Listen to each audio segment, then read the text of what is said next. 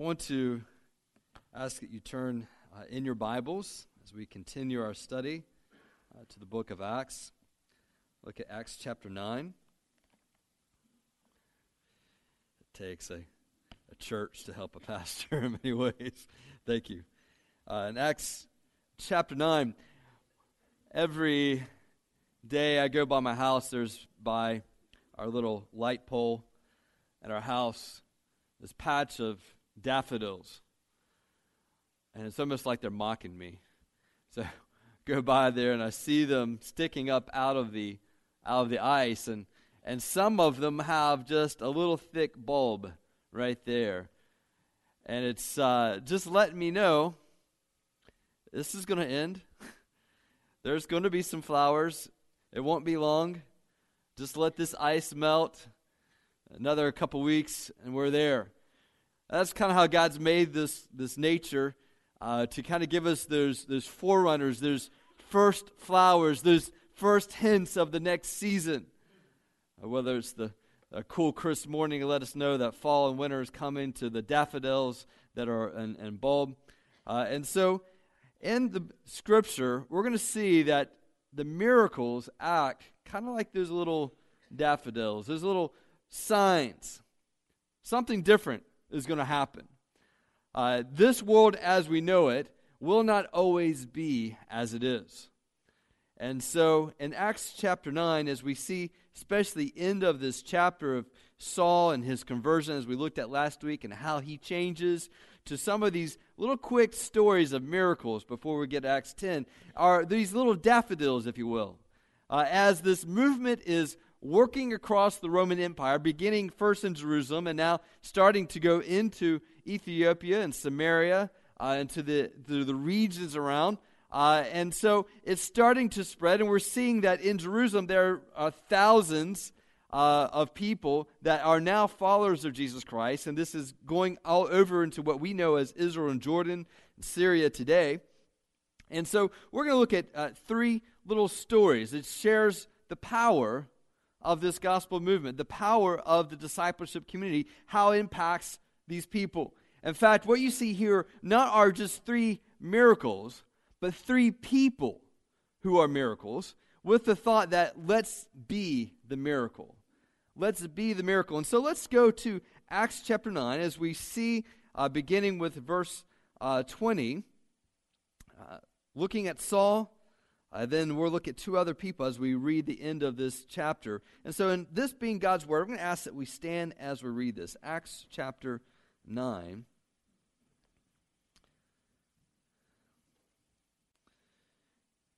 Verse 20, right before this, end of verse 19. For some days he was with the disciples at Damascus. And immediately he proclaimed Jesus in the synagogue, saying, He is the Son of God. And all who heard him were amazed and said, Is not this the man who made havoc in Jerusalem of those who called upon this name? And has he not come here for this purpose, to bring them bound before the chief priests? But Saul increased all the more in strength and confounded the Jews who lived in Damascus by proving that Jesus was the Christ. When many days had passed, the Jews plotted to kill him. But their plot became known to Saul, and they were watching the gates day and night in order to kill him. But his disciples took him by night and let him down through an opening in the wall, lowering him in a basket. When he had come to Jerusalem, he attempted to join the disciples, and they were all afraid of him, for they did not believe that he was a disciple. But Barnabas took him and brought him to the apostles, and declared to them how on the road he had seen the Lord, who spoke to them, and how at Damascus he had preached boldly in the name of Jesus. So he went in and out among them at Jerusalem, preaching boldly in the name of the Lord.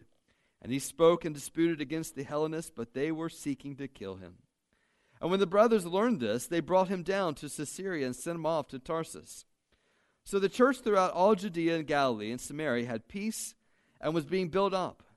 And walking in the fear of the Lord and in the comfort of the Holy Spirit, it multiplied. Now, as Peter went here and there among them all, he came down also to the saints who lived at Lydda. And there he found a man named Aeneas, bedridden for eight years, who was paralyzed. And Peter said to him, Aeneas, Jesus Christ heals you. Rise and make your bed. And immediately he rose. And all the residents of Lydda and Sharon saw him, and they turned to the Lord. Now there was in Joppa a disciple named Tabitha, which translated means Dorcas. She was full of good works and acts of, mer- of charity. And in those days she became ill and died. And when they had washed her, they laid her in an open upper room.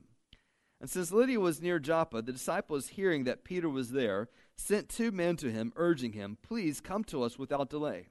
So Peter rose and went with him. And when he arrived, they took him to the upper room. And all the widows stood beside him, weeping and showing tunics and other garments that Dorcas made while she was with them. But Peter put them all aside and knelt down and prayed, and turning to the body, he said, Tabitha, arise. And she opened her eyes, and when she saw Peter, she sat up. And he gave her his hand and raised her up. Then, calling the saints and widows, he presented her alive. And it became known throughout all Joppa, and many believed in the Lord. And he stayed in Joppa for many days with one Simon, a tanner. You may be seated. So, you've got three miracles and the question you might want to ask is which one is the greatest miracle? Certainly, a resurrection is pretty big. A paralyzed person is pretty big. I mean, think about that. For eight years, he was paralyzed. This wasn't just some sickness, something happened, perhaps some injury had occurred uh, where nerves were severed. And he was no longer able to use those those muscles. Heart stops beating for a night. He's washed her. I mean, she's grown cold. And then you've got a man named Saul whose heart had turned. It's hard to say which one is the greatest miracle. The end result is that they all bring glory to God. But the other thing that strikes me as I read this is that most miracles you see in the book of Acts were among people who did not believe.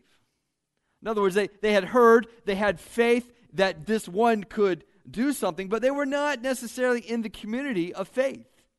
And so that's one of the things that stands out in this story is that all of these were people who were now in the community of faith.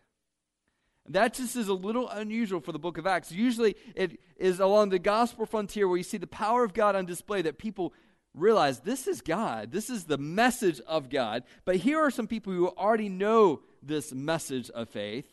They're in the community, and yet God still works because of his loving kindness involved in this. And so when we read this, the first one is the power to change our life. The, the, the gospel community is spreading because of the power to change our life. And so we're going to be celebrating communion in just a little bit. Um, and as we do so, one of the things that we got to keep in mind is that as we partake of the bread and drink of the cup, we are stating a faith uh, message that we believe that Jesus is in our life. He died for our sins. He rose again. And, and as we eat and drink and become one with the elements, it is a way of saying we are one with Christ. We are one with Jesus, and therefore it makes a difference in our life. And this is something that impacted Saul in an amazing way. Let me just ask this question. I, I, some of you remember um, Brian Tilley, Blair. Uh, they were members uh, here some time ago. Uh, one of the things that uh, I had the opportunity of just witnessing uh, was when they went on their first mission trip. Some of you know, know these two fellows were a little bit of jokers uh, a little bit of um, rowdy uh, before they came to know Jesus Christ as their Savior and Lord. There was one night, our first night, I took them off, and we were in India, and we were in the streets, and and they had gotten this um, this little um, wagon to carry them around, and it, it's, it's hard to describe what India streets are like, but just kind of get the picture. Blair turned over to Brian and said, "Brian, We've done some crazy things in our life, but none of them compare to what we're doing right now. Uh, and so I remember that statement because they, they had gotten access and stuff like that being drunk. But it, what hits me about that is that that is an, an absolutely accurate uh, thought is that however we are for the world, why are we not that same way for Christ? If we are zealous and crazy and getting drunk, how much more when Jesus Christ comes in our life? And so the question I want to ask ask you, for those who, of you who know Jesus as your Savior Lord, are you as much with Christ as you were with the world? Here Saul is. He is zealous for God in a way that takes him to killing people who are Christians because he doesn't believe that their message is right. But as we read in this passage, that the people who are afraid of him, because after all, this is the guy that was uh, out to get them, now are amazed. Can you imagine the people in Damascus? They're calling Saul, thinking, okay, Saul's going to come and fix this this Christian movement. And instead, Saul comes in and starts preaching that Jesus is the Son of God. You see that in verse 20. And so you see the reaction, verse 21. All who heard him were amazed at this response. And so he increases in strength and the arguing and proving that Jesus was Christ. And so he, to the point where they're trying to kill him, he is uh, uh, what we what's not told here is in Galatians tells us that he actually spent some time in Arabia, which is in Jordan, Petra, uh, in that area for, th- for a period of three years uh, to receive and understand more fully the gospel of Jesus Christ. Then he goes back to Damascus. All this is kind of just quickly going over in Luke's account that Paul gives a little bit more elaborate uh, details in Galatians. So he goes back to Damascus preaching this, and then he goes back to Jerusalem because they're trying to kill him. He's only in Jerusalem for a couple weeks, and he meets with Peter and James uh, to uh, make sure that what he's teaching is right, that it affirms what they themselves know as they have lived with Jesus, Peter and James, the brother of Jesus. Uh, and so then we see here that they're out to get him in Jerusalem. And so uh, the Bible tells us in Acts 22, Paul is saying he gets this vision that he needs to go. And with the pressure of the Jews, he goes, and he goes back to Tarsus, his hometown, where he is there for about 10 years before Barnabas calls him back into the mission work and goes to Antioch. And so there's just this little snippet of Paul's life before we really see the details a little bit. But the point of it we get from this is his life is radically changed. And so that is the miracle. I want to ask you, what is the difference that Christ is making in your life? Can you look back and say, you know, this is what my life was like before I knew Jesus Christ was my Savior Lord? And some of you maybe think, well, you know, Pastor, I, I became a Christian early in my life. I didn't have time to really mess it up too much. But there's probably some fears that you had there. Some reason why you came to know Jesus as your Savior. Lord. Go back to those moments and times and then ask yourself, what is Jesus doing in your life? How is he changing you? And can the people around you see that Jesus is making a difference? I'm going to share with you that it is as much as a miracle to cause a heart to stop beating and causing nerves to reconnect as it is to take a hard heart and make it soft to Jesus. It is much of a miracle. And there is no such thing as a boring testimony. There is no such thing as a boring spiritual resurrection. That you who once were dead spiritually, God has made alive. There's no boring story of that. Do you understand that? So some of you may be thinking, I don't have anything to share. You've got something to share. Just tell others what Jesus is doing in your life, how he's changing you. And so here's the, the first miracle. And then we get the second miracle. Uh, we see this in verse 32, uh, healing of Aeneas. Eight years paralyzed. The thing about paral- being paralyzed is usually because of some mistake. Some mistake, right? Every once in a while, you, you hear some cases of someone's just got some kind of sickness that came in and paralyzes them. But most of the time, it's some accident. Something happened to this man eight years ago. And sometimes you wonder, what do you do with the sins of other people? What, what does, does, can God redeem my stupidity? Can God redeem the stupidity of someone else? Can God redeem accidents? Can God redeem mistakes? Things that have caused great injury for this man, eight years being bedridden, not being able to go anywhere. Can God do anything with that? And when Peter comes in and sees this miracle happen, it is a message. It's the daffodil that lets us know this world is not how God wants it to be. The mistakes, the accidents that people do is something that God will redeem. He will redeem. How do I know that? Because this tells me that Peter saw this man and said to him, Jesus Christ heals you. Now, when you see the miracles being done, it's not just to give immediate relief to that person, but it is a sign to us of God's power of what looks right. Wrong made right. When we look forward to the kingdom of God, it is telling us right here that paralyzations and mistakes from others cannot stop God's power. Now, for those of us who are accident prone, that's really good news. Because I know that I am capable of messing up someone's life on accident. I can mess up my own life on accident. Life is such a fragile thing when it comes to accidents. But Jesus Christ is greater. He's greater. And so we keep on reading. And we'll, we'll find a little bit more about this. As, as we look at this, I think about Joni Eareckson Tada. Many of you know who Eareckson Tada. She's one who uh, had a, a diving accident as a teenager and is basically paralyzed from the neck down. She wrote this. says, At the great marriage supper of the Lamb, the first thing I think I'll do on resurrected legs is to fall to my glorified knees and praise the God of resurrection and healing. And then I'll stand and dance before him with all of my might. What a great hope. When I read the story of Ananias, it lets us know that, yes, Joni Eareckson Tada in the resurrected kingdom, in the restored kingdom, will be healed. And for all of us who have gone through such injuries, it is to let us know that those achings from injuries past are just a temporary thing.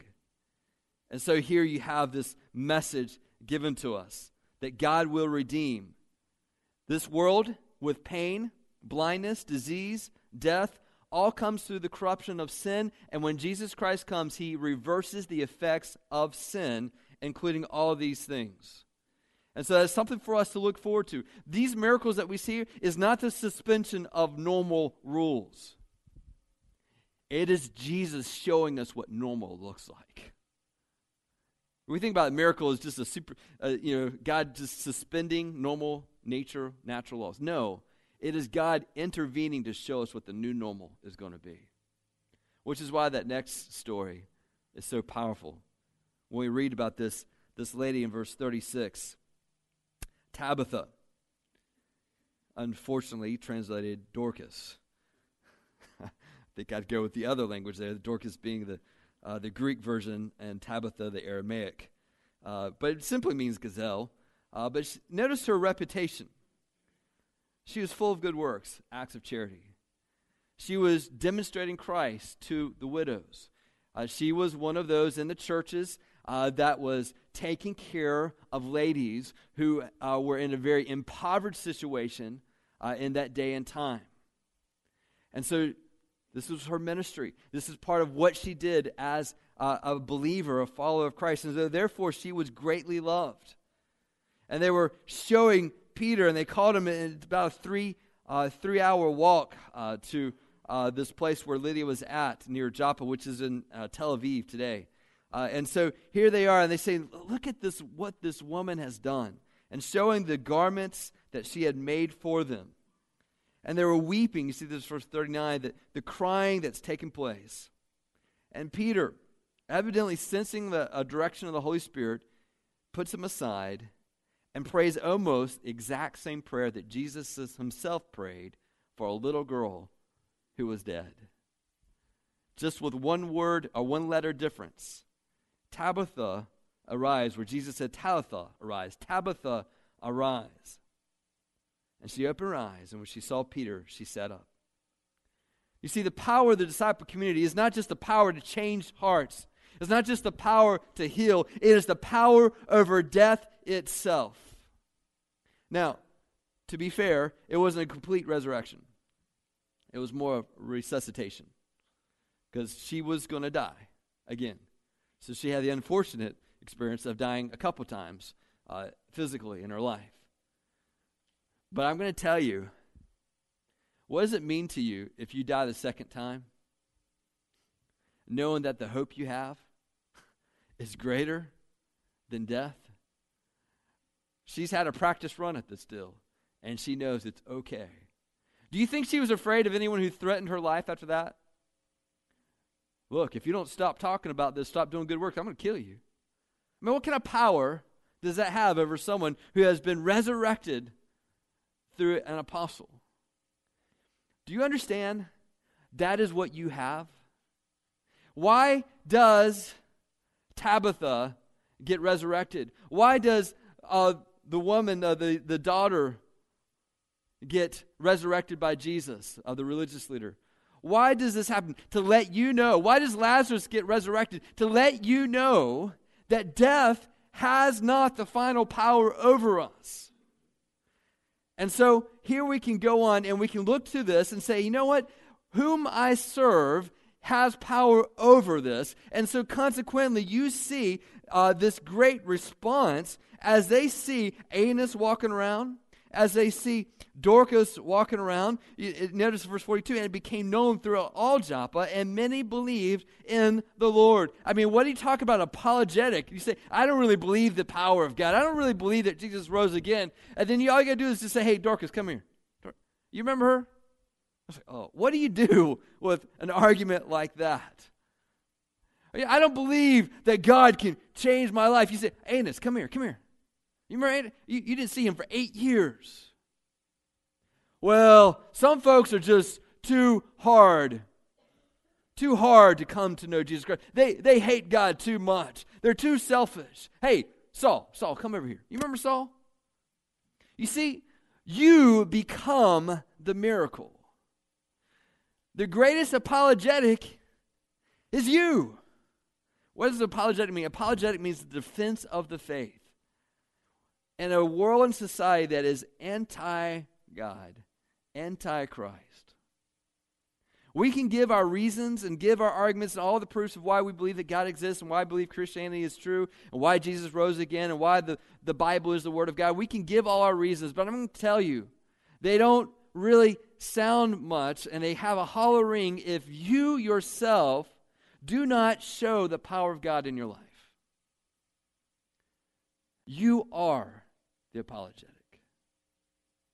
Because we have a hope of a resurrection. We have a hope that is greater than any sickness that we've got, and we've got a hope that will melt hard hearts. And so, what is required is for us to say, God, let your power be at work. Do we pray? Prayer is God's conduit for this power to be released in this world. Let us pray and seek God's working in our life and the life of those around us. Now, we're going to go to uh, our time where we remember what Jesus did for us. The communion is a very specific act that Jesus asks us to do. And as we do this, we're going to eat the bread. You remember the bread representing Jesus' body broken for you, and drink the cup, which is his blood shed for you. And he said, Do this in remembrance of me. As we remember Jesus and our union with Jesus, remember that we are being united to a power that can melt our hearts, change who we are. We're being reunited with a power that has effect over physical ailments. We are united over a power that is greater than death itself. And so, when we consider that Jesus died on the cross, that Jesus suffered, that Jesus became sin, it lets us know we don't have to experience spiritual death because he took it for us. And all the suffering that happens to us no longer have that spiritual force because Jesus became the sin for us. And as we get here with shame and guilt, we eat this bread and drink this cup, it reminds us Jesus became the shame, became the guilt, so that we could become right with Him. And so, this is a time of prayer for us. I'm going to ask that if you are a follower of Jesus Christ have been baptized, uh, that you can uh, partake in this. If you have not, I'm going to ask out of respect for what we believe as, as followers of Christ that you withhold. Uh, if you have not followed Jesus Christ, uh, and as well as obedient through baptism. In 1 Corinthians chapter 11, he says to us, When you come together as church, I hear that there are divisions among you. And I believe it in part, for there must be factions among you in order that those who are genuine among you may be recognized. When you come together, it is not the Lord's Supper that you eat, for in eating, each one goes ahead with his own meal. One goes hungry, another gets drunk. In other words, this isn't about our, our physical desires. This is about Christ. What do you have how, do you not have houses to eat and drink in, or do you despise the church of God and humiliate those who have nothing? What shall I say to you? Shall I commend you in this? No, I will not. For I received from the Lord what I also delivered to you. The Lord Jesus, on the night when he was betrayed, took bread. And when he had given thanks, he broke it and said, This is my body, which is for you. Do this in remembrance of me. In the same way, also, he took the cup after supper, saying, This cup is the new covenant in my blood. Do this as often as you drink in remembrance of me. For as often as you eat this bread and drink the cup, you proclaim the Lord's death until he comes. Whoever therefore eats the bread or drinks the cup of the Lord in an unworthy manner will be guilty concerning the body and blood of the Lord. And as the deacons come to prepare the table, let a person examine himself then, and so eat of the bread and drink of the cup. For anyone who eats and drinks without discerning the body eats and drinks judgment on himself. This is why many of you are weak and ill, and some have died. But if we've judged ourselves truly, we would not be judged. But when we are judged by the Lord, we are disciplined so that we may not be condemned along with the world. So then, my brothers, when you come together to eat, wait for one another. And so, as we are passing this, this is a time for us to pray, to ask God to examine our own hearts, that our hearts will be right with Jesus Christ. And as we pass the bread, the Scripture talks about waiting for one another, that it's not about ourselves. One way we can try to apply that today is by making sure that we serve the person next to us. And then pass the plate and allow them to serve you. I know it's so much easier just to grab it and pass it, but pass it. Let them serve you. As a way of showing to one another, we're here for one another ministering and praying for one another through Jesus Christ, our Savior and Lord. So I'm going to ask if our deacons will come forward. At this time, we're going to prayer, lead in prayer over a blessing over the bread.